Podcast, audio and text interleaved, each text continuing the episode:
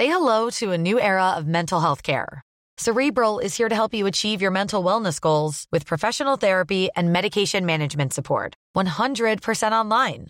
You'll experience the all new Cerebral Way, an innovative approach to mental wellness designed around you. You'll get a personalized treatment plan from a therapist, prescriber, or both in a safe and judgment free space. Your cerebral therapist or prescriber will outline a customized plan with clear milestones along the way so you can get to feeling your best. With Cerebral, you're not alone in your mental health journey. We're here to empower you to live a fulfilling life. So take that first step towards a brighter future and sign up today at cerebral.com slash podcast and use code ACAST to get 15% off your first month. Offer only valid on monthly plans. Other exclusions may apply. Offer ends July 31st, 2024. See site for details.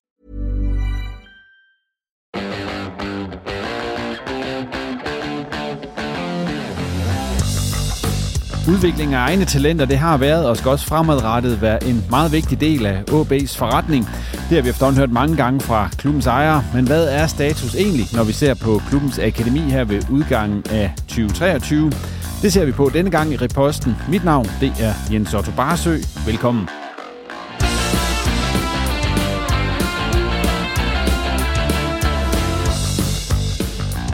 Og med mig i studiet denne gang er OB's akademichef Jakob Figo Larsen, og så sportsjournalist fra det nordiske mediehus Simon Bydesen.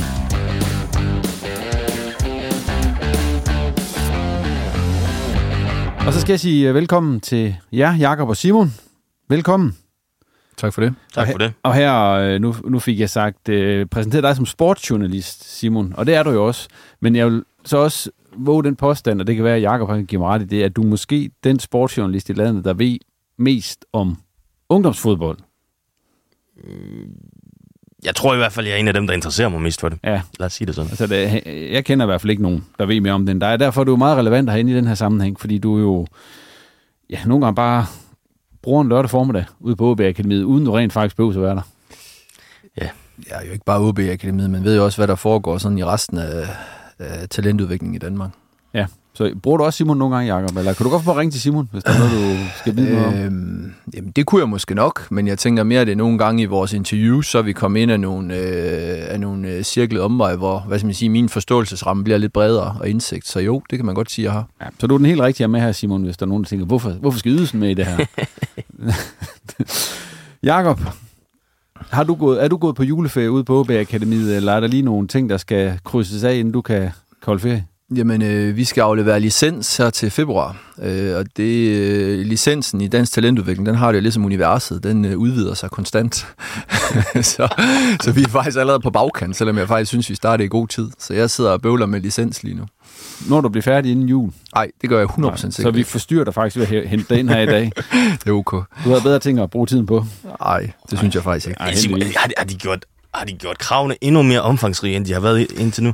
Øh, de er i hvert fald ikke blevet mindre. Øh, nu var jeg jo ikke i OB-perioden, da vi skrev den sidste licens, øh, men, øh, men hvis jeg sammenligner med, da jeg var der for 6-8 år siden, jamen, så har den jo haft voldsom vokseværk, og det er også, hvad jeg hører, at den vokser, den vokser, vokser i omfang fra år til år. Øh, det skal siges, der er meget af det, der, der giver mening, det der står bag, og det er også nogle fornuftige folk, der administrerer det, øh, men, men, det men det er godt nok, øh, det er meget tid at sidde og, og bruge på det, det er ingen tvivl om. Men Jacob, apropos hvad du går og laver, så synes jeg lige, vi skal starte. Vi kommer selvfølgelig til at snakke en hel masse om, hvad der er sket på OB Akademiet i, mm. i løbet af det seneste år, for det er lige omkring et år siden, du var med sidst, hvor vi også gjorde status. Og der kan vi, vi kan vist roligt godt løfte sløret for, at hvis man går tilbage og lytter til den udsendelse, så var det en lidt mere øh, dyster udsendelse, end det måske bliver i dag. Mm. Fordi at der, der var resultaterne jo lidt anderledes, end det du kan komme og fortælle om i dag. Ja. Men hvis vi lige ser på dig, Jacob, for der skete jo også noget, øh, kan man sige, sådan ret markant i dit arbejdsliv, eller i kraft af OB fik nye ejere, og du skulle, skulle finde din rolle øh, i det her nye setup. Så det, jeg egentlig vil høre om, det er, hvordan har dit arbejde ændret sig i løbet af i år?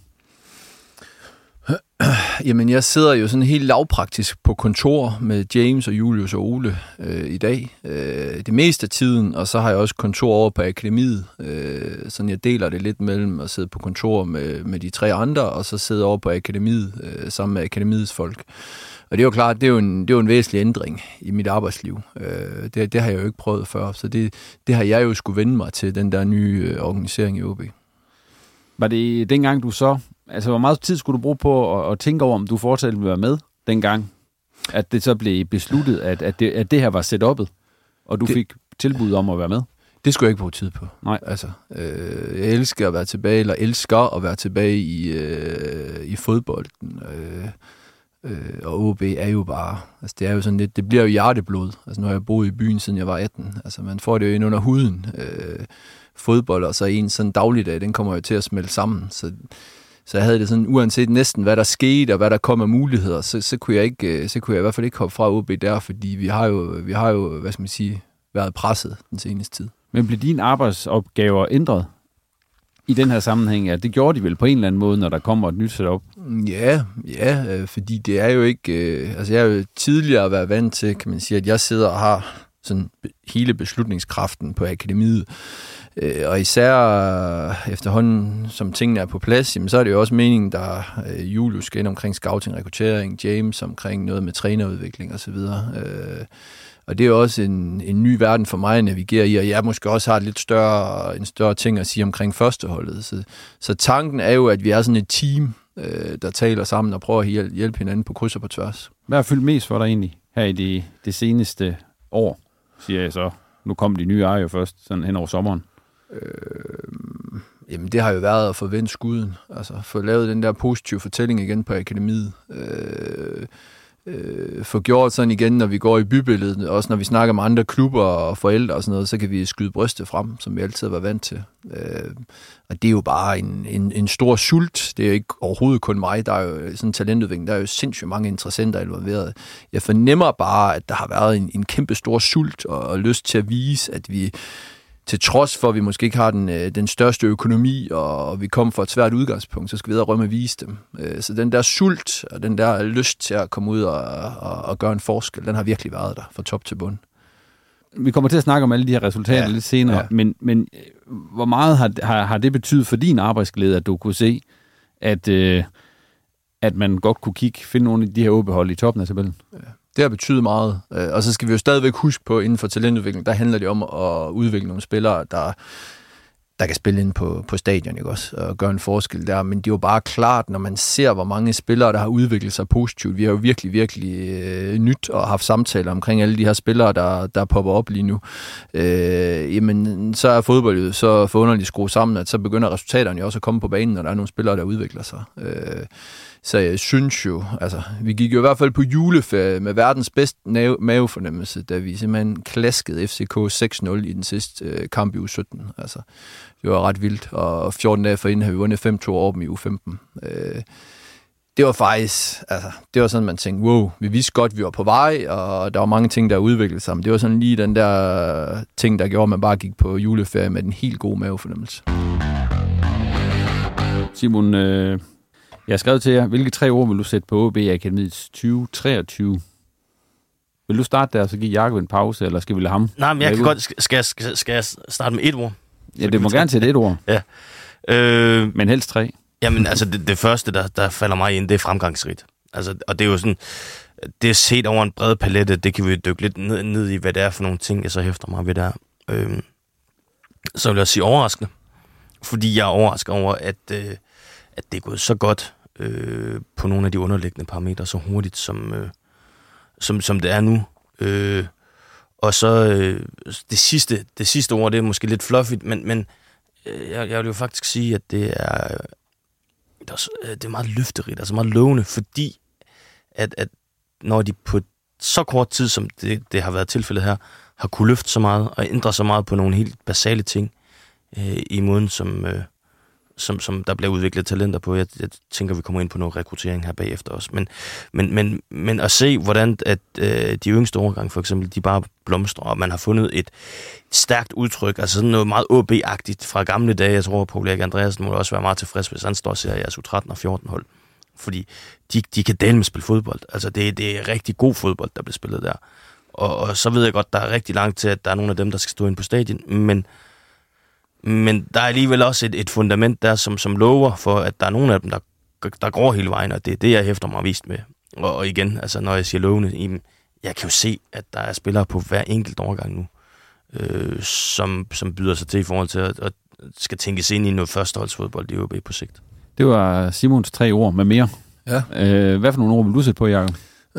Jamen det første ord, jeg vil sætte på, det, det er ambitiøst. Øh, det ligger sådan set i den spillestil, vi har lavet på akademiet. Det er, at vi øh, så vidt muligt skal dominere kampene. Altså, øh, vi skal ikke bare parkere bussen, vi skal frem og dominere kampene. Ikke kun bare på at sparke nogle lange violiner og så lægge et højt første pres, men simpelthen være dominerende på bolden. Og, og den der ambitiøse tilgang til det at spille fodbold, uanset om det er U13 eller U17 eller hvad det har været, den synes jeg, vi har haft. Øh, hvad skal man sige, brugeren til det ambitiøse, det er det pragmatiske. Det ligger også i vores spillestil. Øh, jeg tænker, mm, når OB har været bedst, så har vi spillet noget offensiv possession-fodbold, der er besnærende at kigge på, men vi har også øh, kunne lukke andet ned bag. Øh, nu er Paul Erik blevet nævnt en gang, det er jo... Øh, det er jo sådan en af hans kæpheste også, øh, og det sidder jo stadigvæk, øh, det sidder stadigvæk i murstenen ude på Hornevej, at vi også kan, at vi også kan kunne lukke af ned bagved. Altså trænerne et eller andet sted har den der helhedsforståelse for øh, både det offensive og det defensive øh, i de taktiske oplæg, men også i den individuelle træning. Øh, ja, og, og, og så det sidste, det er jo for mig, det, det, det er stolthed. Øh, det gav et knæk i, i stoltheden i sommer, da vi, da vi rykkede ud. Øh, øh, det, det, det gør ondt på, på alle os, som, som bare har OB i årene, men, men jeg vil sige, den der genrejsning af de der forskellige akademihold, hvor der er så mange synes jeg, fine spillerpræstationer og holdpræstationer. Det, det, det giver altså noget, det giver noget stolthed, når man, når man bare, hvad skal man sige, går i det til daglig og er fyldt op i hovedet af det til daglig, så er det, så er det bare fedt, at vi har, vi har kunne se den vej, det gik. Jeg glemte helt at sige, at det er så vigtigt i journaliststand i øjeblikket, det med at sige, om man er biased eller ikke er biased i forhold til. Jeg, jeg, jeg har en, en tæt familiær relation til en spiller på OB Akademiet. Kan vi ikke sige sådan? Jo. Og så er det, så er det sagt, så ja. det, kan man sige, det kan så give mig et unikt indblik i, hvad der foregår, eller det kan ja. farve mig i ja. en retning. Jeg vil sige det første. Ja. Nu har du sagt det, Jens også. nu, nu kan folk ikke komme efter dig. Det er fint. Nej. Nå, Jacob, din forklaring på, at det så ser markant bedre ud resultatmæssigt, end det gjorde for et år siden, altså nu, udover, udover de ting, jeg har været inde på? Jamen det første, jeg vil starte med, det, det er der måske ikke så mange clickbait i, men, men det, er, øh, det er ledelse. Jeg synes, øh, vi har fået et rigtig stærkt ledelsesteam med Niels Lavet, som har ansvaret for de ældste ungdomshold, og Philip, der har ansvaret for de yngste og Mathias, som sådan øh, kan lidt af det hele, både scouting og rekruttering, men også fodboldfaglighed. Øh, og så også mig. Også fire sådan i ledelsesteamet. Vi mødes en gang om ugen og får diskuteret alle ting, store som små, så vi sikrer, der hele tiden er sådan en eller anden dynamisk rød tråd i tingene. Det synes jeg, det har, det har, været, en, øh, det har været en rigtig god ting. Øh, det er jeg slet ikke i tvivl om. Øh, så, så kan jeg også se, at, at trænernes udvikling, det er jo mere eller mindre de samme træner, vi har. Altså, den har været, den har været voldsom. Øh, og det starter i en god talentudvikling, der starter det altid med trænerne. Øh, altså, vi har jo selv set så mange hold lige pludselig få et fuldstændig andet udtryk, øh, hvis de skifter træner, øh, både den ene og den anden vej. Så der er ingen tvivl om, at trænerne har jo en, en kæmpe aktie i, øh, at vi har forventet på den måde, som vi har. Øh, og så det sidste, og det er jo det positive, det er, at, øh, at, at det der spillermateriale, jeg kan huske, fortællingen har nogle gange været givet om, om, om nordjysk talentpotentiale er stort nok til, man kan have sådan en elitesatsning der i toppen af dansk fodbold. Og det kan vi jo bare se, fordi det er jo, altså, øh, det er jo primært, altså U13, 14, 15, det er jo nordjyske drenge, U17, der er et par enkelte stykker fra Sjælland, øh, U19 lidt, lidt flere, men det er jo stadigvæk primært nordiske drenge, så og det er de samme spillere, vi spiller med nu, som vi også spillede med for et år siden, øh, mere eller mindre. Så, så, så der er jo bare der er jo noget grøde i, i nordisk talentudvikling stadigvæk, og et kæmpe potentiale i det. Øh, ja. Så der har været, det, har, det har været bedre, end vi, end vi nok har, har turet håb på. Men jeg kan huske, det vi snakkede om meget for et år siden, da vi lavede sådan, nu vil jeg ikke sige den samme udsendelse, men mm. hvor vi havde samme dagsorden for den udsendelse, vi lavede der. Det var det der med, at I havde hentet en del spillere rundt ja. omkring. Ja. Det var også det rigtige at gøre på det tidspunkt. Vi, øh, er du vi, enig? Nu kan jeg lige spørge, er du enig ja. i det, Simon? Var det det? Ja, det var det 100 procent. Altså, jeg, jeg tror, vi snakkede om dengang, og det må Jakob korrigere, hvis det ikke var sådan. Altså, jeg tror, vi snakkede om, at det var noget med, at du skulle have højnet øh, træningskvaliteten, mm. altså intensiteten i den daglige træning, ja. muligheden for at udvikle dit, de, altså, de er allerede, altså de nuværende OB-spillere. Og, og det har man jo lykkes med. Altså, det, er jo, det er jo helt tydeligt. Vi kan jo bare tage U17 og se på, jamen, øh, ja, altså, nu nævner jeg ham. Bertram Skovgaard, han har scoret mange mål for U17. Han kom til for B93, var et lovende angriber talent, og skulle også lige bruge lidt tid på at akklimatisere sig op, men nu, nu synes jeg også, at han er en, øh, en klar profil på det, han kan i U17-ligaen. Ja, der er mange ting, han stadigvæk skal lære, hvis han skal gå hele vejen, men, men igen, han har da været en succeshistorie. Og så er jeg med på, at der er nogle af de andre, som ikke har været lige så store succeshistorier. Men, men samlet set, så må man bare sige, at det var det rigtige for OB på det, det tidspunkt. Fordi at der var brug for noget mere kvalitet i de forskellige trupper. Men det er I ikke nu? Der er vi ikke nu. Altså, når vi ser på 13, 14, 15, 17, så kommer der ikke til at ske den samme øh, kæmpe store mængde spillere ind udefra i U19. Altså, det kommer ikke til at ske. Vi har brug for det sidste år i forhold til de ældste ungdomshold, især U19, også til dels U17. Øh, men, men med alt det, der er i pipeline lige nu, så kommer det ikke til at ske. Så kommer det til at blive krydret med en enkelt eller to spændende profiler udefra. Øh, ja. Hvis vi lige tager placeringerne på, på de forskellige hold, så synes jeg faktisk lige, Jacob, vi har et klip med dig fra, fra sidste år, hvor mm. vi så på, det var så de to ældste hold, U17 og U19, og så spurgte jeg dig til, hvor ligger de, når vi mødes igen om et år, og mm. ser på det. Vi kan lige høre der. Nu ligger U19-holdet på en 11. plads, U17-holdet ligger på en 12. plads her ved årsskiftet øh, i år. Hvis jeg nu har dig ind igen til næste år, hvad, hvad vil du så gerne have? På samme de... tid, eller hvad? Næste ja, år, ja, år? på samme tid. Ja. Hvad, hvad skal am, de så ligge? Am, så, ligger vi, øh, så ligger vi som minimum omkring midten med begge hold. Det tror jeg er realistisk. Ja, Jacob, men du, har ikke ramt, du ramte ikke helt rigtigt, fordi hvis vi nu tager placeringerne på de to hold nu, altså så U19, det er faktisk værre, mm. end det var. Ja. Øh, de har ikke vundet en kamp i den Nej. her sæson. øh, spillet fire uger gjort og tabt mm. syv, og ligger på en 13. plads ud af 14. Mm. U17 derimod, der kan gå til, der ramte du så. Mm. De er på øh, en fjerdeplads, hentet 25 point, og de lå så på en 12. plads, som sagt, sidste år. Øh, vi kan starte med U19. Det er ikke gået, som jeg håbede på mm. med U19. Mm. Og hvorfor er det ikke det? jamen, øh, jamen, de har jo ikke ramt øh, hvad skal man sige, det kollektiv, der skal til for at toppræstere i U19-ligaen. Øh, jeg synes stadigvæk, de har spillermaterialet til det, øh, og vi kan også se, at vi har fået, øh, vi har fået rigtig mange ja, rigtig gode og, og dygtige spillere igennem op til førsteårstruppen.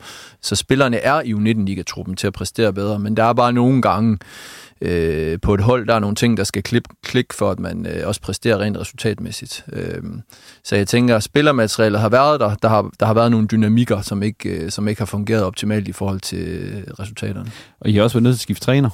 Eller ja. I har skiftet træner ja, i hvert fald. det er korrekt. Altså Peter Løvenkrantz kommet ind. Altså, hvad har det givet jer så? Jamen, det er i hvert fald ikke sejre, kan nej. Endnu. nej, nej, det er rigtigt. Øh, jamen, Peter kommer med noget andet. Øh, vi har ikke så mange på akademiet, øh, der sådan har den helt store karriere bag sig. Altså, der, der er rigtig mange trænere, der har brugt oceaner af tid øh, på at dygtiggøre som træner øh, og arbejde sig op i systemet, men, der, men der, er ikke, øh, der er ikke en særlig stor mængde, der ligesom har, har prøvet det på egen krop, øh, og det var, en af, det var en af tankerne bag at bringe øh, Peter ind, en, en, en, der har prøvet det hele og mere til, der kommer med, med et lidt andet blik på nogle ting. Hvordan er gået indtil videre, hvis du skal vurdere det?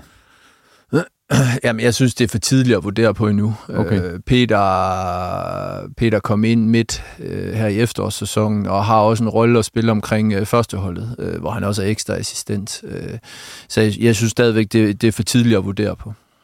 Simon, øh, altså et U19-hold er jo ligesom det direkte rekrutteringsgrundlag, øh, altså, eller det, der, hvor man rekrutterer direkte op til, til ens første hold i den her sammenhæng. Nu skulle jeg lige til sige Superligaen. Det er det jo ikke lige i øjeblikket, Nej. desværre.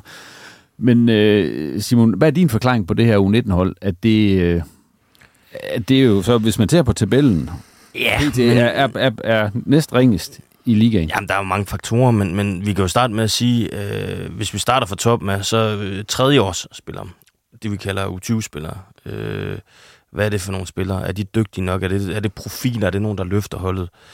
Øh, det er jeg ikke helt sikker på, det er i det her tilfælde. Øh, så har vi nogle spillere, som jo skal tage nogle udviklingsskridt frem mod at kunne blive relevante for en seniortrup. Der, der er der i hvert fald nogle spillere, som jeg ud fra, ud fra det, jeg har set, øh, synes øh, er gået i stå, stagneret, hvor jeg har forventet, at de ville, øh, de ville være tættere på at kunne komme op og træne med førsteholdet og, og gøre sig til der. Det, det har ikke været tilfældet. Og, og det er jo sådan noget individuel udvikling. Og så, øh, så er der den sidste faktor, hvis vi snakker ren resultat og sådan noget. Altså, de har også været uheldige i nogle af kampene, ikke? Også, hvor, hvor der har manglet nogle marginaler. Øh, men det overordnede indtryk er jo, at de ikke er blevet forløst, fordi at, øh, at der er blevet begået nogle personlige fejl undervejs, hvor man siger, det, det kan man bare ikke øh, så tæt på seniortiden. Altså, det, det er for meget skolegårdsfodbold, der stadigvæk bliver spillet. Men dynamikken, Jak, på sådan en U19-hold, er, hvor, hvor svær er den at styre? Fordi det, man kan også sige, at der er jo nogle af dem, de ved jo godt allerede mm. nu, at mm. de ikke har en fremtid i OB. Ja, ja. Jo, men så, det så er det er vel også mere, altså, har I været dygtige nok til at finde den balance, som man rent faktisk bruger de spillere, der stadigvæk har en sult og en tro på, at der er noget, noget at hente for dem? Mm, jamen, sikkert ikke. Altså, fordi man, man hører nogle gange det der med, så er der også nogle spillere, der har været oppe og spille førsteholdsfodbold og så videre. Men det er der også i andre klubber, og de andre klubber står jo lidt af det, af det samme, som vi står i, sådan en 19-trup. Der er nogen, de, de har allerede fået en kontrakt ind i deres seniortid, og er sådan rimelig på den grønne gren og spejder kun op mod førsteholdet. Nogen øh, kæmper for at få den der kontrakt, der er måske lidt frustreret over, at det ikke lykkes. Øh, nogen begynder at føle, at der bliver ikke satset på mig mere på vej ud, så 19 er øh, i sådan en eliteklub en, en mega svær overgang, og der er gang i en masse forskellige ting. Der er også agenter, der lægger pres på, og forældre og så videre. Øh, så der sker mange ting øh, i den der U19-tid. Og så er der også, undskyld... Jamen, jeg, jeg, jeg vil bare tilføje det, at jeg vil jo så sige, det er også lidt op til spillerne selv. Altså, vi skal jo ikke frikende dem i forhold til at sige, at det er også synd for dem, at de ved, at de ikke bliver førsteholdsspillere i OB. Øh, når, når de er på det niveau, så, må de, så, så vil jeg også forvente, at de har en sult og så videre. Men så kan det godt være, at jeg ikke har nogen fremtid i OB, men så skal jeg derud og, og, og gøre mig til over for andre klubber. Altså, vi har jo Vendsyssel og Hobro, som, som begge har erklæret mål om at hente øh, dygtige talenter til. Jamen, det må da være en ambition så at kunne komme til at spille der. Altså, jeg synes, da, øh, øh, hvis du kigger netop på Vendsyssel og Hobro, så er der flere eksempler på spillere, både for OB, men også for andre klubber, som har fået stor succes ved at tage det skridt ned. Øh, altså det, der, det er jo historien om at tage et skridt tilbage for at tage to skridt frem. Så jeg synes jo, der burde være masser af incitamenter for de her unge mennesker til at stadigvæk holde snuden i sporet.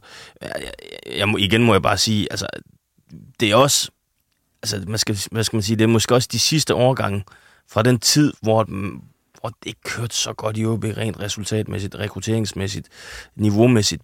Altså der er også nogle huller der, som måske stadigvæk lige gør sig gældende, i hvert fald på U19-årgangen hvor man kan sige, at nu 17, der har man måske øh, ramt et eller andet, som man heller ikke har set komme. Det kan vi jo så komme tilbage til, men, men altså, og, og de yngre årgange, der kører det så bare øh, livet af landvejen. Men, men U19-årgangene er jo nogen, hvor at OB har stået svagere, øh, da de var yngre.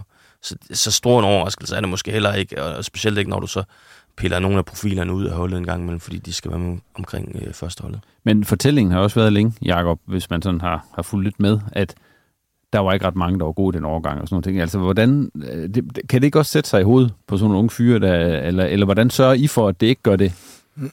Jo, jo, det kan det jo, det kan det jo godt, øh, men, men jeg tænker bare stadigvæk, at de har også kunne se, at Utora og Ross, for den overgang allerede er kommet op i seniortiden. Øh, Theo Sander vel også? Øh, Theo Sander også. Øh, Bumholdt har fået sin kontrakt op i seniortiden. Kasper Davidsen har, øh, Noel har, som er første års. Så selvfølgelig sætter det sig i hovedet, men omvendt, så, så har de også øh, kunne se og kan stadigvæk se, jamen prøv at, hvis du udvikler dig i det sidste, så kommer du til at få chancen. Øh, øh, og det vil jeg sige, det er noget af det positive også med, med, med vores øh, nye venner, der kom ind i sommer. Altså der er virkelig... Øh, hvis der er en spiller, der, der er dygtig nok, så får vi ham også op i førsteholdstruppen. Altså hvis vi kommer fra akademiet og siger, ham her, han, han, han er dygtig, og han har et potentiale, så kommer han op. Og det tænker jeg, hvis jeg var, hvis jeg var, hvis jeg var ung spiller, jamen, jamen, så er det jo alfa og omega. Altså en ting er jo at være på et godt akademi, hvor du kan udvikle dig, men det handler også om, at du skal være et sted, hvor du får chanceren. Altså, øh, og det, det synes jeg, det, det er det, jeg egentlig primært som talentmand. Vi skal have vendt det med de resultater, vi skal præstere bedre. Øh, men, men jeg synes, det er meget positivt, at vi har fået så mange spillere igennem. Det er U19. Vil du sige noget mere om ja, U19? Der, Anders Nørse skal vi måske også lige vende. Han har, har vi også glemt. Ja, han har været meget skadet her i efteråret. Altså, jeg siger ikke, at han har reddet verden, og det har set meget bedre ud for det U19-hold, hvis han har spillet med, men, men jeg synes dog, vi har set nok til ham, til at kunne sige, at han havde været en, en, en positiv forskel for det her hold, hvis han havde fået lov til at spille øh, fuldt ud med. U17-holdet på en øh, fjerdeplads, øh, 25 point. Dem, der ligger foran dem, det er OB, FC Midtjylland og FC Nordsjælland i den række. Og det er altså gået, det er gået fra at ligge på en, på en 12. plads øh, ved årsskiftet sidste år, så det er jo, det er jo et voldsomt spring, der er sket der. Hvad, hvad, hvad, hvad er der at sige om den nu 17 årgang, og hvad er der sket der? Jamen, jeg, jeg, vil, øh, jeg vil starte ved, ved Thijs, øh, som jeg virkelig synes øh, har haft en fantastisk god udvikling som træner. Øh, han, vi har altid vidst, at han har en masse fodbold i hovedet, øh, og en vindertype. Øh, dygtig fyr på mange lederkanter. Det var som om, han lige pludselig sådan brød den der kode, der gjorde, at de også begyndte at præstere i kamp, og måske spillerne blev endnu mere udviklet til træning. Øh, har en rigtig dygtig assistenttræner også i Alte. Øh, der skete noget på trænersiden lige pludselig, øh, hvor vi bare tog nogle skridt. Øh, træneren, det er jo ikke dem, der spiller kampen, så vi har også brug for nogle, øh, nogle dygtige øh, spillere, og, og, og der er det jo bare fedt at se, nogle af de der spillere, som vi har vist, okay, det er sådan nogle måske-spillere, det kan gå lidt begge veje, ikke også? Jamen lige pludselig så, så træder de ind og bliver nogle af profilerne, der faktisk brænder banen af og dominerer i U17-ligaen. Altså, de der resultater, vi har fået i U17-ligaen, en fjerdeplads, jamen, altså, det er jo for mig at se fuldt fortjent. I de fleste kampe, jeg har set, har vi jo, har vi jo spillet langt, langt bedst. Altså, vi går jo op og trykker modstanderen. Øh, så, så en blanding af, at trænerne virkelig, virkelig har udviklet sig, og så at, øh, at spillerne også altså, har haft mere kvalitet, end vi måske kunne have gennemskuet tidligere. Og man kan sige, det, det startede jo, at der var lige en, en, en dårlig periode omkring oktober-november, hvor der blev tabt en, en tre kampe. Mm. Ja. Endda til hold, som man måske nok burde have slået. Ja, vi, vi, rendte ind i nogle, vi rendte ind i nogle skader. Ja. Øh, og det er jo ikke, altså, vi, vi, har en, vi har en fin bredde, og der er nogle nye, der har løftet sig, men der var lige, der var lige en del skader den overgang, og det, jeg tror, det er jo det, der koster os resultatmæssigt et par måneder, der gør, vi ikke er helt i toppen. Men her, der kan man sige, hvis vi lige ser på 19 ligaen der glemte jeg at sige, dem der er ført op, det er FC Midtjylland, Brøndby, FCK, OB og Nordsjælland, og det kommer jo ikke som en stor overraskelse for ret mange. Her, som sagt, i 17 ligaen er det OB, FCM og FCN, og det er jo dem, som man traditionelt set gennem OB-tiden har, har kunnet måle sig med, så der er man vel der, hvor man et eller andet sted skal være. Eller måske ja, så, øh, det drømmer måske, om at være. Ja, men, og, og så, så kan vi jo dykke ned i, altså du har været lidt inde på, på det spillemæssige udtryk øh, som, som det her U17-hold efterlader. Det synes jeg vi, i virkeligheden er noget, vi lige skal hylde. Øh, for, fordi det er meget, meget væsentligt for mig at sige, at, at det her hold, de, øh, de spiller altså noget fodbold, som er meget seværdigt, øh, og kan gøre rigtig mange forskellige ting. Altså, mm, du har været på, at man kan gå op og trykke modstanderen, ja, øh, men der er også rigtig meget, meget fodbold i det her hold, så, så der er mange strenge at spille på, og det er jo egentlig sådan, at OB var kendetegnet for tilbage i U17 og 19 ligaen med, at du kunne gå ud og se et OB-hold, der dominerede, så var det sådan set lige meget, om man mødte FC Midtjylland, FC Nordsjælland, Brøndby, eller hvem det var. Og det er lidt der, vi er tilbage med det her U17-hold. Altså, der er ikke noget hold, som, øh, som fysisk kan tryne dem, og, og, og tempomæssigt er det også meget svært at få på et hold, som overmatcher dem. Så, så der er altså bare nogle ting, hvor at man må sige, at de her spillere har løftet sig helt gevaldigt i forhold til for et år siden, fordi det var det stod jo også at snakke om, det var hårdt at se, hvor mange kampe de blev ved med at tabe med et mm. mål, og jeg tror, Tyson var ved at selvdestruere på et tidspunkt over det. altså, der, der er virkelig sket noget, også, også med måden, som OB kan dominere kampene på. Det er, mm. hvis, hvis det, jeg håber for OB, at det sådan ligesom er et pejlemærke for, hvordan at, at holdene sådan langt hen ad vejen skal spille i fremtiden, fordi så ser det del med løven ud. Det, det synes jeg virkelig. Nu snakker vi om, at der er dygtige spillere Mm. på, på U17-holdet for eksempel, øh, det, og det er der også på U15, og kommer vi til at snakke om lige om lidt, Jacob. Og der er andre klubber, som lige i øjeblikket er i Superligaen. Er det, er det blevet, øh, kan man sige, svært for en klub som OB at holde på sine gode spillere, fordi man er der, hvor man er også sådan i, i, i divisionsrækkerne i øjeblikket? Øh, det er det ikke lige nu. Altså, vi har ikke mistet nogen spillere, men det er jo klart, lykkes vi ikke med at rykke op i, øh, i Superligaen igen. Så på et eller andet tidspunkt, så bliver det jo en fortælling, som nogle af vores konkurrenter kan kan bruge imod os. Øh, lige nu har det ikke været noget problem, fordi hvad skal man, sige, man har fokuseret på det hold, man har spillet på, og der bliver lagt nogle gode planer for nogle af de her spillere, vi skriver kontrakt med osv. Så, så jeg kan ikke, jeg kan ikke sige, at, at det har været en sten i skoen for os, øh, pt. Øh, den nedrykning. Men du kan lige tage den nu, fordi jeg har skrevet senere på listen. Men har nedrykning egentlig? Er det noget, jeg har kunne mærke overhovedet? I forhold til akademiet? Jamen, det er, mere, det er mere os, der har været i klubben i mange år. Der har det, der har det været hårdt sådan for selvforståelsen og stoltheden. Altså. ja, øh, ja, det må man bare sige. Der, altså stemningen var jo, var jo, var jo trykket øh, lige efter det skete, og, og også i tiden op til sidrede det hele. Øh, men ja, men man kan jo ikke gå og tænke, altså man er jo i det hele tiden, hvis man skulle gå hele tiden og være nedtrykt, så, øh, så, så er det usundt at være i, så vi er jo også kommet videre. Men der er ingen tvivl om, det, det, det, var ikke, det var ikke sjov at komme igennem ugerne der i sommer, da vi rykkede ud. Hvor mange gange har I i løbet af ja, det seneste halvår sagt, at han skal op og træne med Superligaen. Ja, Jamen, det er på ugenlig basis, vi kommer til at nævne Superligaen. Det står også en masse dokumenter stadigvæk, og så er det altid en joke. Øh, efterhånden er det ved at blive sådan lidt to joke. Øh, men det er godt nok sket mange gange, det er rigtigt. Det er det også her, Simon. Ja, ja. Øh, på... vi siger det også. Superliga-holdet. Ja, ja, sådan er det jo. Sådan er det jo. Nå, U15. Faktisk endnu bedre end U17. Nummer 3. Øh, 27 point, 8 sejre, 2 uger og 3 nederlag. Sidst da vi lavede det her sidste, der var det jo solstrålehistorien faktisk blandt alle ungdomsholdene her af U15, for det der, der lå de nummer 5. Ja. Men øh, nu er det nummer 3. Kommer det bag på jer, at U15 de er med helt deroppe sammen med, ja det er så OB og, og Brøndby, der ligger, der ligger foran dem lige nu, hvor Brøndby jo så er måske det bedste U15-hold ja. i landet lige pt., som de jo så også tabte 6-0 til.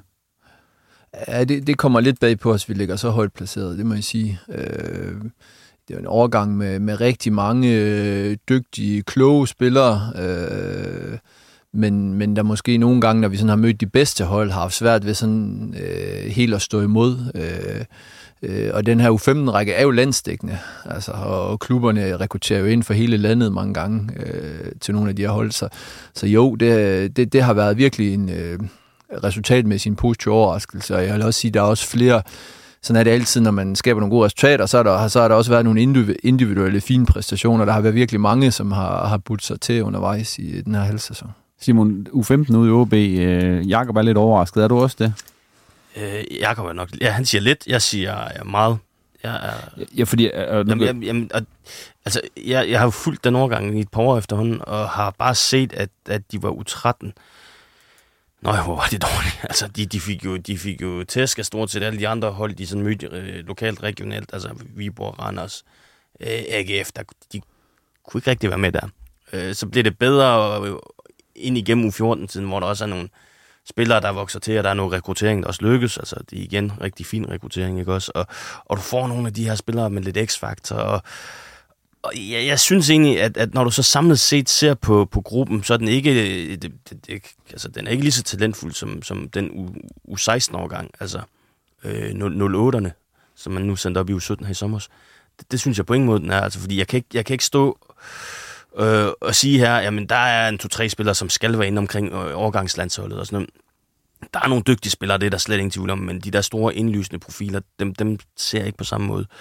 Og, og derfor må jeg også bare hylde øh, kollektivet for, at det er del med flot, at, øh, at man ligger så godt med, som man gør, og har undervejs lavet nogle rigtig flotte resultater. Og de ligger jo som sagt øh, nummer tre. De har jo, altså nu, nu snakker vi om, de, de tabte så godt nok til Brøndby. Mm. Den der kamp på udebane, hvor de tabte 6-0 derovre, men ellers har de jo vundet over de andre tophold i rækken. Så de er vel øh, direkte sammen, altså, og det er jo på landstækkende plan, altså som vi snakkede om med DOB og Lyngby og FCK og FC Midtjylland. Øh, nu siger du, Jacob, at, at de andre hold, de så begynder at rekruttere med ind til blandt andet U15, men også især U17 og mm. U19. Så er det sådan lidt en, ja, hvis I nu kører videre med det hold, for eksempel I har U15, vil de så blive distanceret, når de andre hold, I kæmper med i toppen, de begynder at optimere deres trupper med spillere ind udefra, eller hvordan, hvordan ser du på den? Ikke, ikke hvis vi holder sammen på det, som vi gør lige nu, altså holder sammen på spillerne, og så også uh, trænerens udvikling, så kommer vi kun til at blive bedre og bedre. Uh, øh, det er stadigvæk, altså selvfølgelig betyder scouting, rekruttering rigtig meget i forhold til at få topspillere ind, men hvad der betyder nok endnu mere, det er jo det der træningsmiljø, du præsenterer for spillerne. Altså, og vi kan bare se lige nu øh, på nogle af de overgange, vi allerede har nævnt, altså vores spillere, de, de flytter sig bare hurtigere end de fleste af vores konkurrenters. Altså, Øh, det er jo klart, altså, hvis man tager øh, FCK og Nordsjælland osv., hvor, hvor deres U19-hold er en udvidet del af deres førsteholdstrup, sådan rent rekrutteringsmæssigt, så er der selvfølgelig en grænse på et eller andet tidspunkt.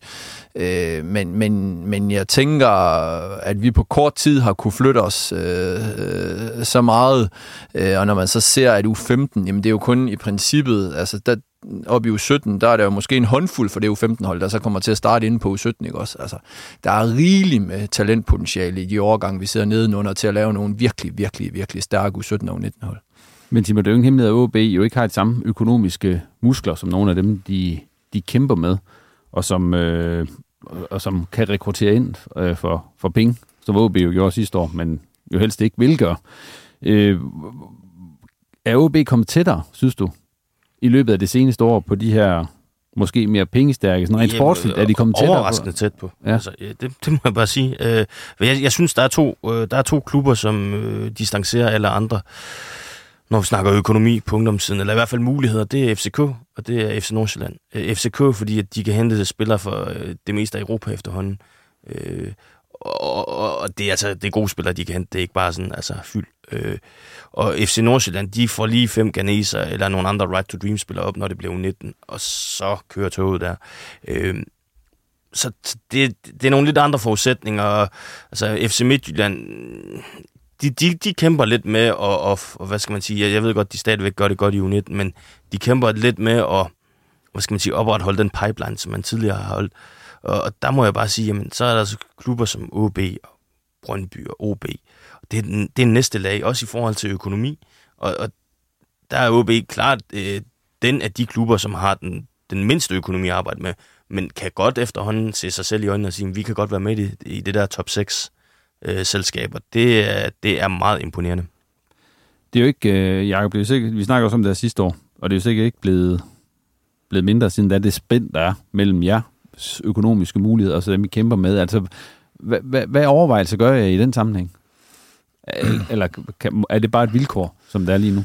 Til at starte med, så tog vi en, en rigtig, rigtig fin diskussion bredt på akademiet, fordi øh, der har snedet sig sådan en eller anden fortælling ind i forhold til, at de har også mange flere penge end os, så derfor så kan vi ikke rigtig konkurrere med dem. Øh, og det er jo ikke OB, når vi er bedst. Altså, så tror vi jo fandme på, at vi kan slå alle. Altså, øh, og der er, blevet, øh, altså, der er bare blevet sådan en kæmpe sult og vindermentalitet, og vi skal vise dem. Øh, så, det, så det, selvom det lyder sådan lidt simpelt at sige, så vil jeg, så vil jeg mene, det startede med mindsetet der.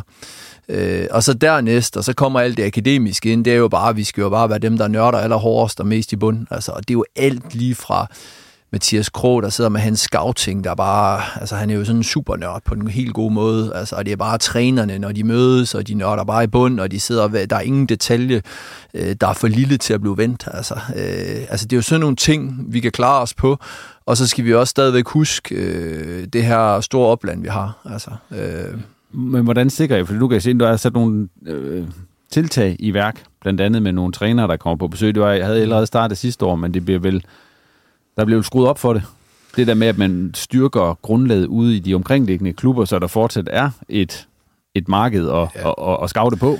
Ja, jeg, jeg synes jo, vi, vi er på på mindset, så gjorde vi også det, at vi, øh, vi har åbnet akademiet op og holder sådan nogle spotkurser inde på akademiet, hvor trænere fra samarbejdsklubber kan komme ind og se og blive inspireret. Øh, vi holder gratis trænerkurser. Øh, vi lukker akademiet nogle gange om året og tager ud og, og laver nogle inspirationstræning rundt omkring i samarbejdsklubberne.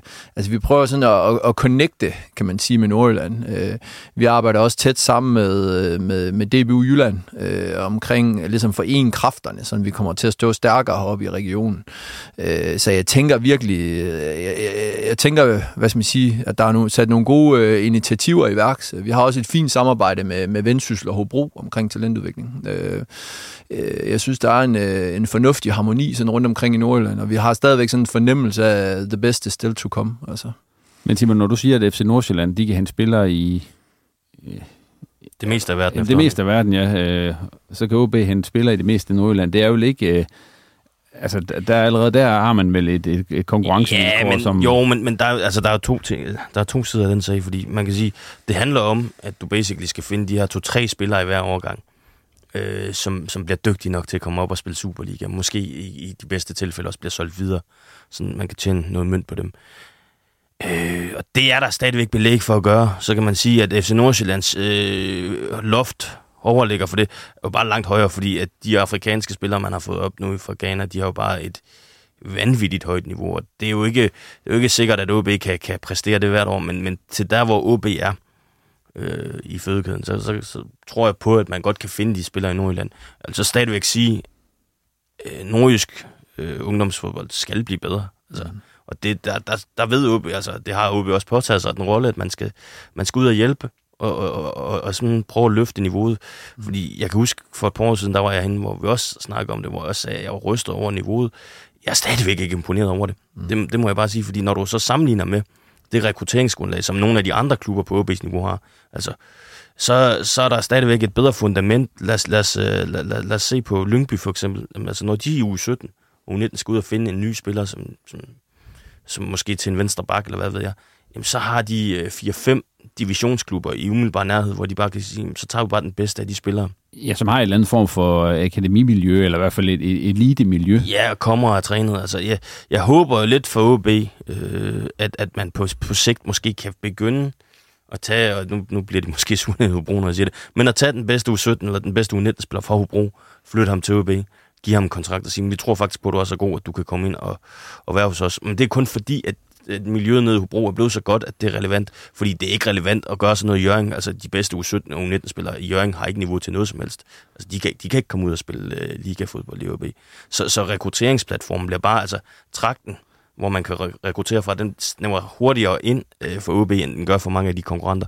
Og det er jo derfor, at vi ser, når de så skal hente på U17 og 19, så, så, så kigger man stadigvæk mod København, for eksempel med Stojanovic, som man henter over for, for Amager.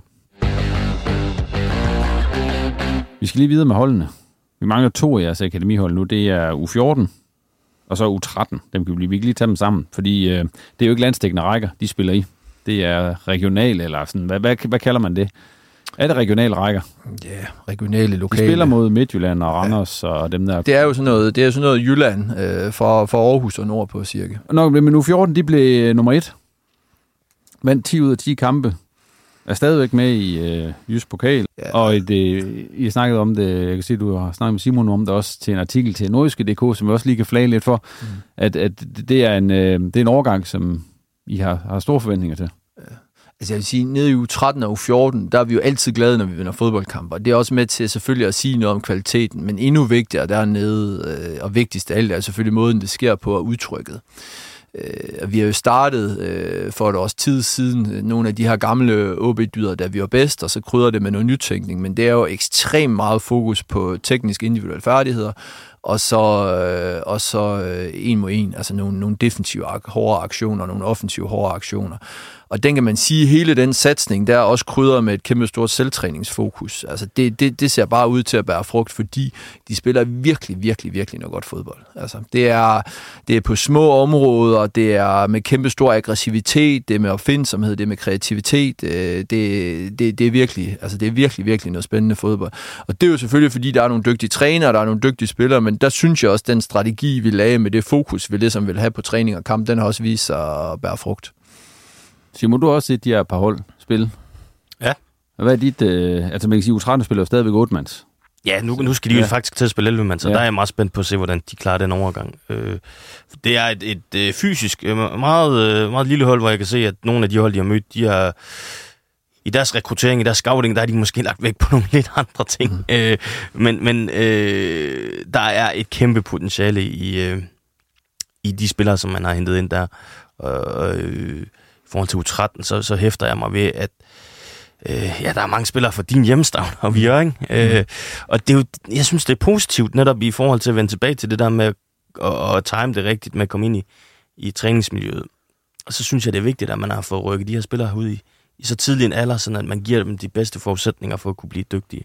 Så de netop kan konkurrere med spillere fra København, fra Midtjylland, fra AGF, som også kommer ind i, i stærke træningsmiljøer i en tidlig alder. Øhm, og så, så, så vil jeg jo sige, omkring U14, der er, altså nogle, der, der er også nogle rigtig spændende spillere at se på. Og de spiller noget fantastisk flot og besnærende fodbold. Altså det er... Øh, det, det er ikke hver, hvert år, at, øh, at du ser et, et OB øh, U14-hold være i stand til at, at gøre det, som, som de gør kollektivt, men egentlig også på nogle individuelle kompetencer. Og ret lille hold, faktisk. Mm i ja. forhold til, altså nu snakker vi tidligere om sådan det med at være, være fysisk stærk og så videre, mm. så mm. U14-holdet er vel ret mm. øh, atypisk i forhold til mange af dem, de møder, i forhold, altså at, at de måske har et par store spillere, men så er det ja. så også det. Ja. Ja, og så tænker jeg lidt, øh, det her benspænd med, at, at, at der ikke lige er noget, der tyder på, at vi bare kan, kan købe os til et halvt hold i U19 øh, fremadrettet. Det, det gør jo også, når vi, når vi så skal vælge spillere i U13 og U14, så skal vi virkelig også tænke os godt om. Og der synes jeg, vi har en fordel, øh, for eksempel med Mathias, som er rekrutteringschef øh, på akademiet. Jamen, han er også analytiker på U19-landsholdet. Øh, en super skarp fodboldmand. Så han kan jo godt kigge ind i krystalkuglen og se, hvad er det for nogle kompetencer, der skal til, og ligesom få oplært de her forskellige scouts i at kigge efter det. Øhm, og det er jo bare så vigtigt, når, når, når vores råmateriale i U17 og U19, også senere førstholdet, det mere eller mindre skal stamme ned fra U13-14, så skal vi virkelig også være skarpe på den scouting-rekruttering. Det synes jeg, vi er. Jeg synes, der er mega mange spændende øh, spillere. Øh, det, der har overrasket mig mest dernede, det er, at på trods af, at vi, hvad skal man sige, der er så mange små spillere, så mange future-spillere, at så de alligevel, når vi møder nogle af de her miljøer, som åbenlyst har rekrutteret en, en masse store spillere, at så vi alligevel kan klaske dem øh, i de fleste tilfælde. Det synes jeg er mega fedt. Øh, det lover godt øh, for fremtiden, når de så begynder, hvad skal man sige, at gro til rent fysisk. Det kunne I jo også gøre. Altså rekruttere store spillere med Mm. indblik på, på resultater. Men det er jo Mm. det, der sker i nogle af de, af de andre steder, at det, at, at, det snakkede vi også om sidste år, det her, Jacob. Mm. Det der med, at resultater betyder jo noget.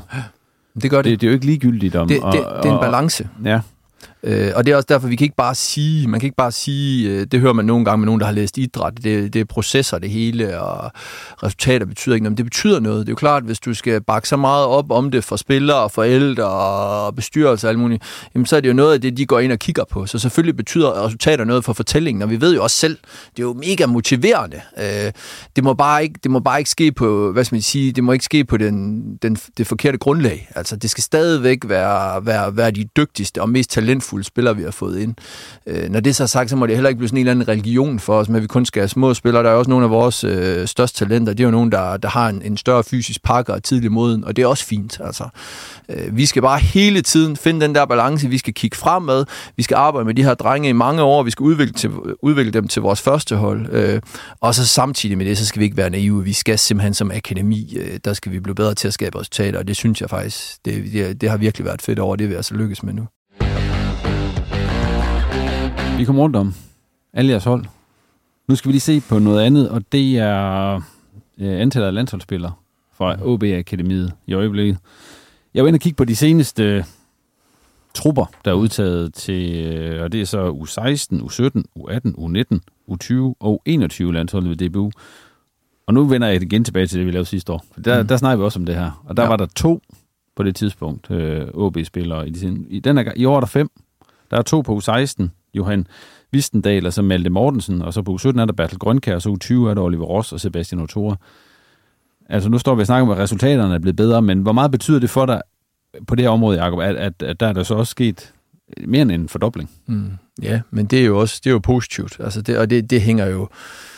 Altså, hvad skal man sige, tingene hænger jo sammen. Øh, nu, nu er landstrænerne blandt andet ude og se, at vi smasker FCK 6-0 i U17. Øh, det kan jo også godt gøre, at næste gang, der så bliver udtaget landshold, så er der måske en enkelt OB'er mere med. Øh, så det er jo klart, altså det er jo på en eller anden måde et produkt af, at vi har forventet, øh, vi har forventet øh, præstationerne på de her ældste ungdomshold, at der er kommet flere landsholdsspillere til. Men er, er det nok der for dig? Altså, der er fem nu.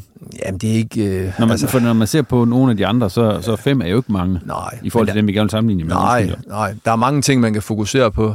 Der er to ting, der er vigtige. Det ene, det er, at vi, øh, det er, at vi får spillere igennem øh, på, på et fint niveau, og det andet, det er, at vi igen har fået skabt en hype omkring vores talentudvikling, så folk ved, at vi har gang i noget fedt heroppe, og det har vi. Øh, og så er jeg sikker på, øh, hvis du husker at optage det, så tror jeg, at næste år, når vi står her igen, så er der flere end fem spillere. Det tør jeg godt love. Flere landsholds, fem, mere end fem landsholdsspillere. Er du, to- er- nu, nu, nu er han modig der, Jacob, og siger det. Simon, er du, øh, vil, tror du, han har ret i det? Mm, Ja, men altså, der er jo ikke nogen markspillere med på U17 øh, årgangen. Altså, øh, jo, altså, men øh, Vistendal og Mortensen, de er jo U16-spillere, men på en på årgang ældre, altså ud af 2007-årgang, der er jo ikke nogen markspillere med. Det, det skal der være næste gang, fordi at der er bestemt nogle af, af dine spillere, der er dygtige nok til det. Øh, så så det, er jo, det er jo et spørgsmål om, om, øh, om, om, ja, om, om, om de får chancen, fordi øh, niveauet er til det. Det er jeg helt sikker på. Øh, og der, derudover, så, så kan man jo sige, jamen, må ikke også med de øh, præstationer, som øh, U15 har gang i, at der skal nok være en enkelt eller to af dem, som finder vej til noget landsholdsudtalelse. Øh, og, og der, altså, det, er jo, det, er jo ikke, det er jo ikke, fordi det er som sådan er vigtigt for jer, fordi det er jo ikke det, der gør, om, om, om de ender med at blive, øh, blive øh, førsteholdsspiller. Øh, men, men det er jo et udtryk for, om, om der er de her toptalenter, om der er den her, øh, de her ledestjerner rundt om i akademisystemet, som de andre de kan prøve at se op til og, og, og stræbe efter nu. Og der tror jeg, det er vigtigt, at, at, øh, at man har så mange af dem som overhovedet muligt. Også fordi det er et udtryk for, at konkurrencesituationen er bedre, end, end den tidligere har været. Apropos ledestjerner, så kan jeg så også spørge dig om, Jacob, hvor mange akademispillere kommer OB til at sende op i førsteholdstruppen i løbet af 2024? Øhm, det er jo også en dejlig ja. konkret, man kan forholde sig til. Så kan du sige tal, og så kan vi snakke igen til så næste vi, år. Så kan vi break her i radioen, hvem øh, der får en ny kontrakt op ja. i seniortiden. Nej, nej men altså, øh, der er, jo, der er jo skrevet med, med Kasper, allerede Kasper Davidsen og, og, og Mads Bumholdt, og de, altså, de kommer jo op øh, her til sommer, ikke også? Øh, og så synes jeg jo bare, at der har været en fin udvikling i, at når der er nogen, der, der ligesom har stukket hovedet frem, jamen, så har de også fået chancen. Så forhåbentlig en enkelt mere. Hvilke fokuspunkt er der ellers for, for OB Akademiet? Sådan i forbindelse med det, der kommer, altså 2024?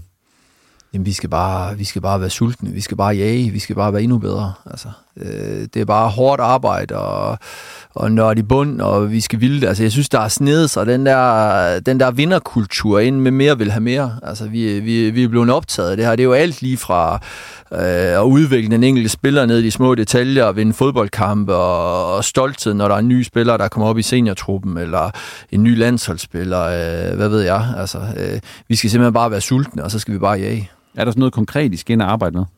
Der er mange ting. Ja. Vi, vi, vi satte os ikke, dengang vi startede på det her øh, med det ledelsesteam, vi har lige nu, og med akademiets træner, så er det sådan så moderne at sætte sådan en, hvad skal man sige, et fokus, og så arbejde i den, altså kaste en masse energi ind. Altså vi, vi arbejder bredt, altså med alle de ting, der har betydning.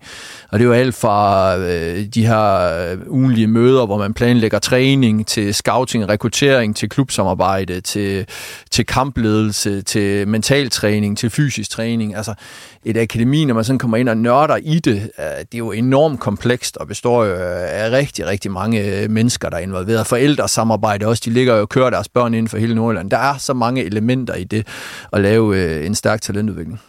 Nu kan vi jo godt stå her og så blive enige om, at når vi ser på resultater osv., så, så kan alt virke til, at alt er, er fryd og gammel. Der må også være, have noget, som, som, som du ikke synes har været helt optimalt i 2023. Er vi i gang med tårhylderen nu? Eller? Nej, nej, nej, nej. nej, det er i forhold til akademiet, du. Ja, ja. Fordi, øh, altså, der er jo altid en masse brok og bøvl, og hvis man stikker en, øh, hvis man går en runde derude mm. på OB's anlæg, sådan en træningsaften, så kan man jo få ja. 40 historier om, hvor, ja. hvor, hvor frygtelig ringe det hele er, og så ja. Dem hører du vel også ind imellem? Ja, du kan forhåbentlig også få 80 om, hvor gode de er, hvor godt det er. Øh, jamen, øh, jamen, jeg har været skoleleder på to skoler i Aalborg, så jeg, jeg er vant til forældresamarbejde, også selv forældre, mm. og det er bare en del af pakken i dag. Altså, og, og mange folk øh, har en mening øh, om mange ting. Øh, og hvis ikke man kan være i det der virvar af forventninger og krav, altså, så skal man ikke arbejde med, øh, med talentudvikling, fordi alle, der kommer på OB, har jo på en eller anden måde en dagsorden. Altså man kommer der af en grund. Øh, øh, og talentudvikling og fodbold, det er jo ikke noget, vi, vi nogensinde kommer til at blive enige om. Øh, vi prøver at gøre det, når vi hører noget, jamen, jamen så tag det ind og diskutere det på kryds og på tværs. Er det noget, der, har, der er kød på, at noget, vi skal gøre noget ved, eller skal vi lade det ligge? Det må aldrig sådan blive os mod dem og, og skabe sådan nogle, hvad skal man sige, de mener noget, og så mener vi noget andet. Vi skal hele tiden prøve at tale med folk og involvere folk, men i en talentudvikling talentudvikling, en sådan stor, stærk talentudvikling som vores, der vil bare være rigtig, rigtig mange krav og forventninger og forskellige artede meninger. Det skal man bare kunne leve med. I den her sammenhæng, der er det vel lidt ligesom Oscar Hiljemark, øh, når han får kritik, så kan du også komme og, og sige, Jamen, I kan se, altså vi gør jo et eller andet rigtigt i øjeblikket. Ja, det gør I, for. I forhold til, hvad vi gjorde for et år siden. Præcis. I præcis. hvert fald. Og det er jo også en Om af grundene gør... til, at det er fedt indimellem at vinde nogle fodboldkampe. Altså. Men Simon, hvis du skulle uh, sige, uh, når, hvis du nu gik rundt ud og fik ja, men... alt brokket ud på OB's øh, over alt det, der var galt med akademiet, hvad, hvad for noget vil du så tænke, det er de egentlig ret i det her? Øh, jamen, nu ved jeg ikke, hvad de vil brokke sig over, men der er sikkert, jo, eller jeg, jeg har nok en god idé om, hvad det er for nogle ting, der vil komme frem, men der er mange ting, de vil brokke sig over. Sådan er det altid med forældre. Øh, altså, jeg, jeg, hvis der er en ting, som jeg, som, som jeg håber, OB øh, på ungdomssiden vil, vil prøve at prioritere, eller prøve at, at finde midler til i, i, i de kommende år, jeg tror, det er en, det er en længere proces, de skal have i gang i her, det er, at de skal have deres hold noget mere til udlandet og blive internationalt matchet, fordi der halter OB efter øh, i forhold til, til de klubber, som, som de med rette gerne vil sammenligne sig med. Altså, øh, specielt på, jamen, jamen det, det gælder jo sådan set helt fra U13, men må, måske specielt fra U, U15 og op efter. Altså, der, der skal holdene matches øh, internationalt langt mere. Altså FCK og Brøndby, FC Nordsjælland, jamen, det, det er jo noget helt andet. Det er jo 6-7 øh, udlandsture om året, hvis det kan gøre det. Øh, altså, hvor, hvor de virkelig bliver topmatcher og møder nogle modstandere af en helt anden kaliber. Og hvis OB de skal udvikle spillerne, og måske også en gang imellem få et, et talent solgt allerede som ungdomsspiller, så tror jeg, det her det er, det, det er et vigtigt skridt for dem på sigt at kunne, kunne sende dem noget mere ud i direkte forlængelse af det, så kan jeg jo så stille dig det sidste spørgsmål, jeg har, inden, øh, inden vi når til vores tårhylder. Og det er så, hvis der lå 10 millioner kroner under juletræet mm. til, til OB Akademiet, hvad vil du så bruge de penge på, Jacob? Jamen, jeg vil, give, jeg vil give Simon ret i det med udenlandsturneringer. Øh, det er helt klart, når der kommer lidt flere penge i kassen på et tidspunkt, så, så, så skal det være noget, vi prioriterer. Og så også, øh, og så også løfte faciliteter. Altså, øh, jeg tænker, jeg tænker, det er to vigtige områder, øh, vi skal have fokus på. Når det så er sagt, øh, så tør jeg godt at garantere, at det er hverken øh, forbedrede faciliteter eller udenlandsturneringer, der er afgørende for, om man spiller når det sidste stykke eller ej. Men jeg er med på det, med til at påvirke vores miljø positivt, og det er også med til, hvad skal man sige, øh, at give en fed fortælling, fordi det er også noget af det, andre klubber brander sig på. Øh, så jeg er enig. 10 millioner til det? Ja, cirka. Ja. Ikke andet. Har du andre ting, øh, du... ah, men så, så er vi tilbage til den der. Så, så, er vi tilbage til den der diskussion med øh, talentudvikling af mange ting. Altså, fordi så er der også øh, endnu flere trænere ansatte, øh, specialister, øh, måske lidt flere kontrakter. Øh, altså, der, der er mange ting, man kan begynde. Så vil jeg jo sprede det, hvad skal man sige, smøre det mere bredt ud. Altså, øh, I forvejen har vi jo lavet vores prioriteringer så godt, som vi kan. Øh, og så er det klart, fik man tilført flere midler, så vil, man jo, så vil man jo dele det ud på de forskellige poster, vi nu har. Måske med især med fokus på det med, øh, ja, med, med, med, med udenlandsturneringer og så faciliteter. Ved I hvad? Vi er nået frem til tophylderne, og i anledning af det sidste udsendelse i år, så øh, har jeg sagt, at de både må uddele en positiv og en negativ tårhylder, og det er til hele fodboldåret 2023. Og der er også, øh, det øh, behøver ikke være til nordisk fodbold, der er simpelthen frit slag på, på alle hylder. Så det behøver ikke, du behøver ikke give en negativ og en positiv tårhylder til akademiet. Det må være alt. Mm. Så vil du have lov til at starte? Skal, ja. skal vi lade Jakob starte, Simon? Ja, gerne. det vil jeg gerne. Vil, positiv og negativ først? Jamen, jeg vil gerne tage den negativ først. Ja. Øhm, og det er jo ingen overraskelse. Nu har jeg været i OB i mange år, og jeg siger, det i sommer, det gjorde virkelig, virkelig nas. Øhm, dengang vi lige var rykket ud, øh, der skulle jeg bare hjem. Altså, jeg var ked af det, og sur, og træt af det, og så videre. Øh, og så skal så hente min cykel, øh, og kommer til at gå i den forkerte retning ind ad Anneberg. Øh, nej, ind ad kastet vej, mod alle mennesker, der var på vej fra stadion. der kommer jeg gående i mit OB-jakkesæt imod hele folkeskaren der, ja. og vi er lige rykket ned. Altså det vil jeg sige, det var, det var utaktisk af mig, men omvendt så, så fik jeg en forståelse for, hvor meget det egentlig betyder for folk. Altså, det vidste jeg godt på forhånd, men, men det var jo bare et, ej, den gjorde næs. Altså, den gjorde så næs, og man kunne, vi led, øh, os der har været i klubben i mange år, og man kunne bare mærke alle de øh, fede mennesker, der bakker op omkring vores klub, de, de, de led altså også. Øh, og så ved jeg godt, der er nogen, der siger det der, ja, men så kan man starte forfra, det er måske også fint nok og sådan noget. Men prøv at fodbold, det er følelser, det er ære og så videre.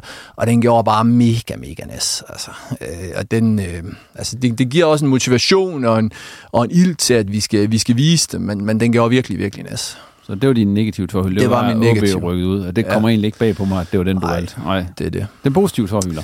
Jamen, den positive... Øh, Øh, Udover, jeg synes, det med akademiet, som vi har drøftet i dag, så er det faktisk sådan fanscenen i Aalborg. Øh, jeg var jo sådan lidt, okay, nu skal vi til at spille første division og så videre. Men, men, men den, der, den der vilde opbakning, altså for eksempel, vi blandt andet sidder nede for Vesttribunen. Altså, jeg, jeg har fulgt OB siden øh, starten af 90'erne, og det er jo det vildeste, jeg nu har set, og det er bare som om, det hele tiden bliver vildere. Altså, Øh, jeg er simpelthen så stolt, når man sidder ude på stadion og oplever den der energi, der er i det. Altså, også sådan på ledelsessiden, vi får bare et løft og en stolthed. Trænere, spillere, øh, de, øh, alle, altså i sådan en periode, hvor vi som klub har været lidt i knæ, der bliver vi alligevel mindet om den der, den der storhed, der er i klubben, når man, når man sådan øh, regionalt kan skabe sådan en øh, sådan opbakning til vores fodboldhold. Jeg er simpelthen, jeg, jeg vil faktisk sige taknemmelig. Øh, når jeg, min datter med på 12 år, hun går ikke så meget op i fodbold, men det er jo den der, det er jo den der, det er jo den der energi, hun kommer for at opleve. Ikke? Og sådan tror jeg, der er mange, der har det. Øh, så jeg kan ikke, altså, det kan godt være, at vi rykker ned i første division, og nu, nu rykker vi forhåbentlig op igen øh, til sommer, men Øh, men, men vi er godt nok ikke rykket ned på fansiden, altså tværtimod næsten. Så det, det er virkelig vildt, og det, ja, det er bare så fedt.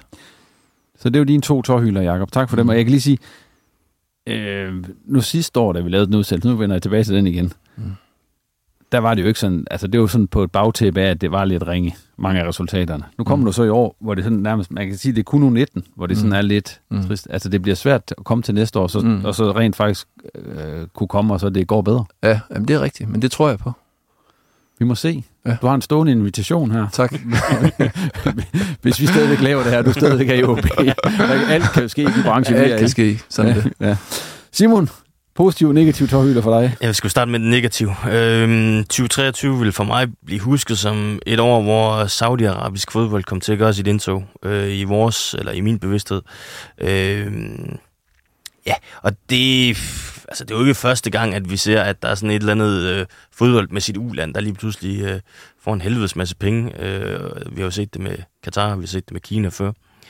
Men, men der, hvor jeg alligevel sådan synes, at det er bedrøveligt, det er jo så igen fordi, at øh, så ved vi jo også, at det, det kommer som øh, optakt til, at, Saudi-Arabien, gud døde mig, skal have et, øh, et VM-værtskab, og det, Altså, hvorfor nu det? Vi har jo lige oplevet for et år siden, at, at, øh, at, at, at Katar øh, afviklede et VM, hvor der var mange ting, øh, man ligesom stod tilbage og ønskede at have været bedre. Øh, og så skal vi til igennem hele den mølle igen. Det, det er jeg godt nok, øh, det er jeg godt nok uh, træt af. Men det, det, altså, og jeg ved godt, det er kun noget, som vi øh, har op i de her vel, velstillede lande i, i Nordeuropa, vi går op i. Øh, fordi tager du andre steder ind på kloden, så, så går det ikke så meget op i det. Men altså, jeg synes jo et eller andet sted, at... Øh, at når vi er så privilegerede, så skal vi også øh, måske stå vagt om, at, at der, der ikke skal være sådan en udvikling i moderne fodbold. Det er jo de negative tårhylder. Ja, og den positive. Ja. er jo lidt... Øh, øh, jamen, der, der spreder vi det lidt ud, så det ikke kun er OB, men egentlig også Hobro og, øh, og Vendsyssel. Altså, jeg synes, det er fedt, at vi har tre nordjyske hold, der... Ja, altså, det er, det er ikke så fedt, at OB ligger i første division. Det kan vi lige så godt være ærlig at sige. Men når det nu er sagt, så er det jo... Altså, under de her omstændigheder, så er det fedt, at der er tre, der så trods alt ligger i top 4 i første division ved vinterpausen. Det, det synes jeg, det, det tegner lovende, også i forhold til, at vi skal nok øh, få nogle øh, sjove lokalopgør her i, øh, i foråret øh, 2024. Så det ser jeg meget frem til. Og det bliver så det sidste fra reposten her i 2023. Tak til alle de gæster, som har sat tid af til at være med i løbet af året, og selvfølgelig også til dig, der har lyttet med. Husk nu, at hvis du skal give os en form for julegave, så gå ind og abonner på reposten i din foretrukne podcast-app, og du må da egentlig også godt følge os på X og så på Facebook. Reposten er tilbage igen i starten af januar, når de nordiske første divisionshold er tilbage på træningsbanen. Så der er vist kun tilbage at sige på genhør, og god jul og godt nytår.